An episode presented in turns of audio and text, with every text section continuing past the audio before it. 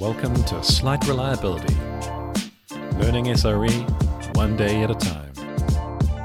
I'm Stephen Townsend. Hello, and welcome back to Slight Reliability, the show where we learn about SRE together.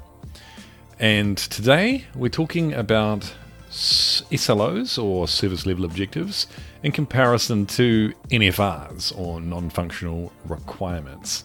And when I talk about NFRs today, I'm specifically talking about NFRs in the context of reliability.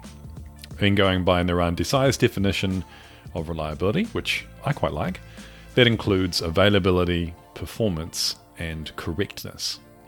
Do things function as intended of our services? So, uh, I know that NFRs can and often do include a much wider scope security, usability, um, all the other illities. We're not talking about those, we are talking about reliability.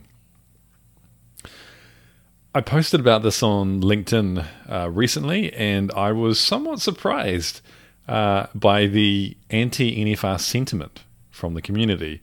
Uh, comments such as, What is an NFR? Doesn't make any sense. Man, it kind of makes sense to me. I haven't had a good relationship with the concept of an NFR in my career to date. So here's my personal experience with non functional requirements when I was working as a performance engineer. Now, most of the time, I would work on large programs or initiatives or projects. Right? They were often something that was done a few weeks before going live with a new product or release, after everything was already built and designed which is interesting. There was no opportunity there to go back and change the design because it's too late anyway. The other thing I've noticed is that the numbers inside the requirements, specifically around response times, for example, didn't have any meaning or justification. So here are some specific examples of what I mean there. I once saw a requirement that all API calls for a big, diverse platform should take two seconds or less 99.9% of the time. This was a blanket requirement. It did not differentiate between different services, even though some services or some APIs were very simple single component things, it didn't take a lot of effort. Some API calls chained together a whole bunch of different services and activities and provided a lot of business value but took a longer time. So there was no differentiation there whatsoever. The other thing is that some of these services, these APIs, had very low volumes of load, especially starting out with. So to take the 99.9th percentile time was kind of difficult slash meaningless given the very small sample size and quite hard to test too because you're, you're trying to test something which is maybe going to experience dozens of calls an hour. And to get confidence in the results of your testing, you're going to want to be testing at you know many tens or hundreds of thousands an hour. Which how do you do that test in a way which isn't going to blow everything up necessarily? It's a somewhat challenging situation to deal with.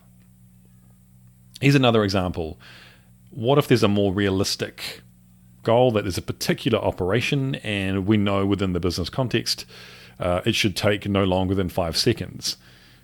I said within the business context, but often the question is, well, where did that number come from?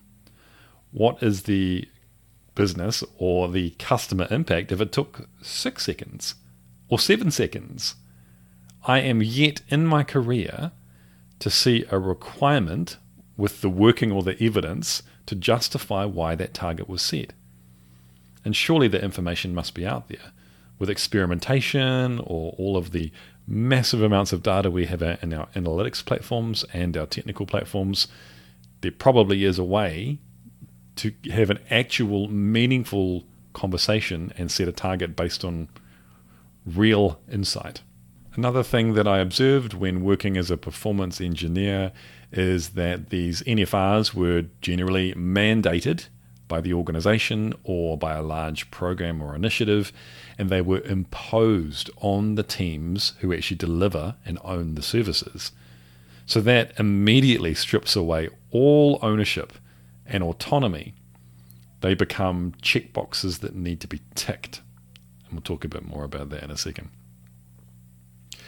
SLOs and NFRs are not something we can compare apples for apples. So let's acknowledge that. Um, I'm comparing apples and pears, but just bear with me because I think at a basic level, they are an opportunity to describe the level of service that we want to provide to our customers in the realm of reliability. SLOs and NFRs differ, in my experience, in several ways. SLOs are owned by the teams that build and operate the service. This to me is incredibly important because it gives the teams who own the service the autonomy to set their own goals for the level of service they want to give their customers and a sense of ownership. If someone tells me personally to do something, but I don't understand why, I don't have an incentive to do what I'm told unless there's a carrot, I'm being bribed, or a stick, I'm being threatened. However, if I say I'm going to do something, then I feel a personal commitment to deliver what I said. That's the ownership part of what I'm talking about here. And I think that applies to DevOps teams as well as to individuals.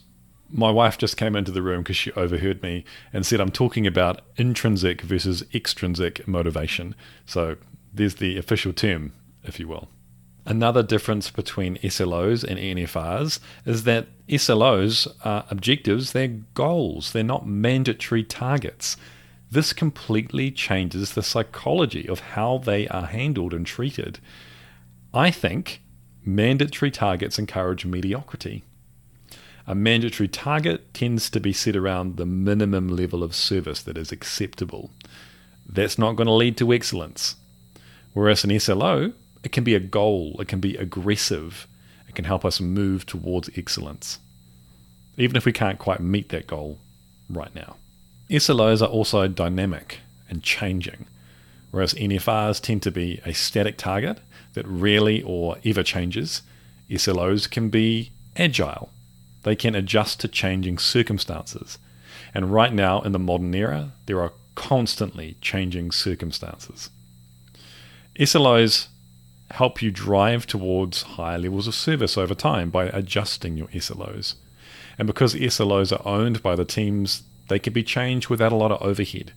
Whereas NFRs, from my experience, they tend to require formal approvals and red tape to change, which hinders agility. If you've been listening to my previous episodes, you'll know that I use the word outcome constantly, and I think once again it applies here. In my experience, NFRs are based around following a process, procedure. They come from fear fear of messing up, trying to control things so that the bad things don't happen. The SRE mindset is that bad things will inevitably occur.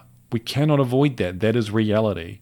So it's about how do we adjust the way that we build and operate our services accordingly. SLOs, in theory, focus on customer experience. In other words, great customer outcomes rather than all that fear and procedure. And to me, that is a much healthier place to be. If we strip away the buzzwords, I would summarize my current perspective as this. When it comes to reliability, it is counterproductive to set mandatory targets. You want to set flexible goals owned by the teams who build and operate the services in question. Whether you call that SLOs or something else, it doesn't matter. But the language and approach that you use will need to accommodate the unique context of each organization or team that you're working with. It's also worth mentioning that although in this episode I seem to be gushing over SLOs and saying how much better than they, they are than the traditional NFRs, which I think they mostly are, I don't think that just saying SLOs is the answer is the way to go. I think that every person who works in this space needs to think about the desired outcome and think about, in their unique context, how they can get there. Which, in my case, we've talked about it as a team. We want happier customers, happier staff, and more reliable services. That's what it comes down to. So, anything that we can do to get us to move towards that is a good thing. And maybe saying SLOs and jumping in with a bunch of buzzwords and showing examples of what Google do isn't necessarily the most helpful thing that you can do. That's also my current perspective. Well, that's all from another episode of Slight Reliability. Hope you enjoyed it. I'll see you next time as we learn a little bit more about SRE together.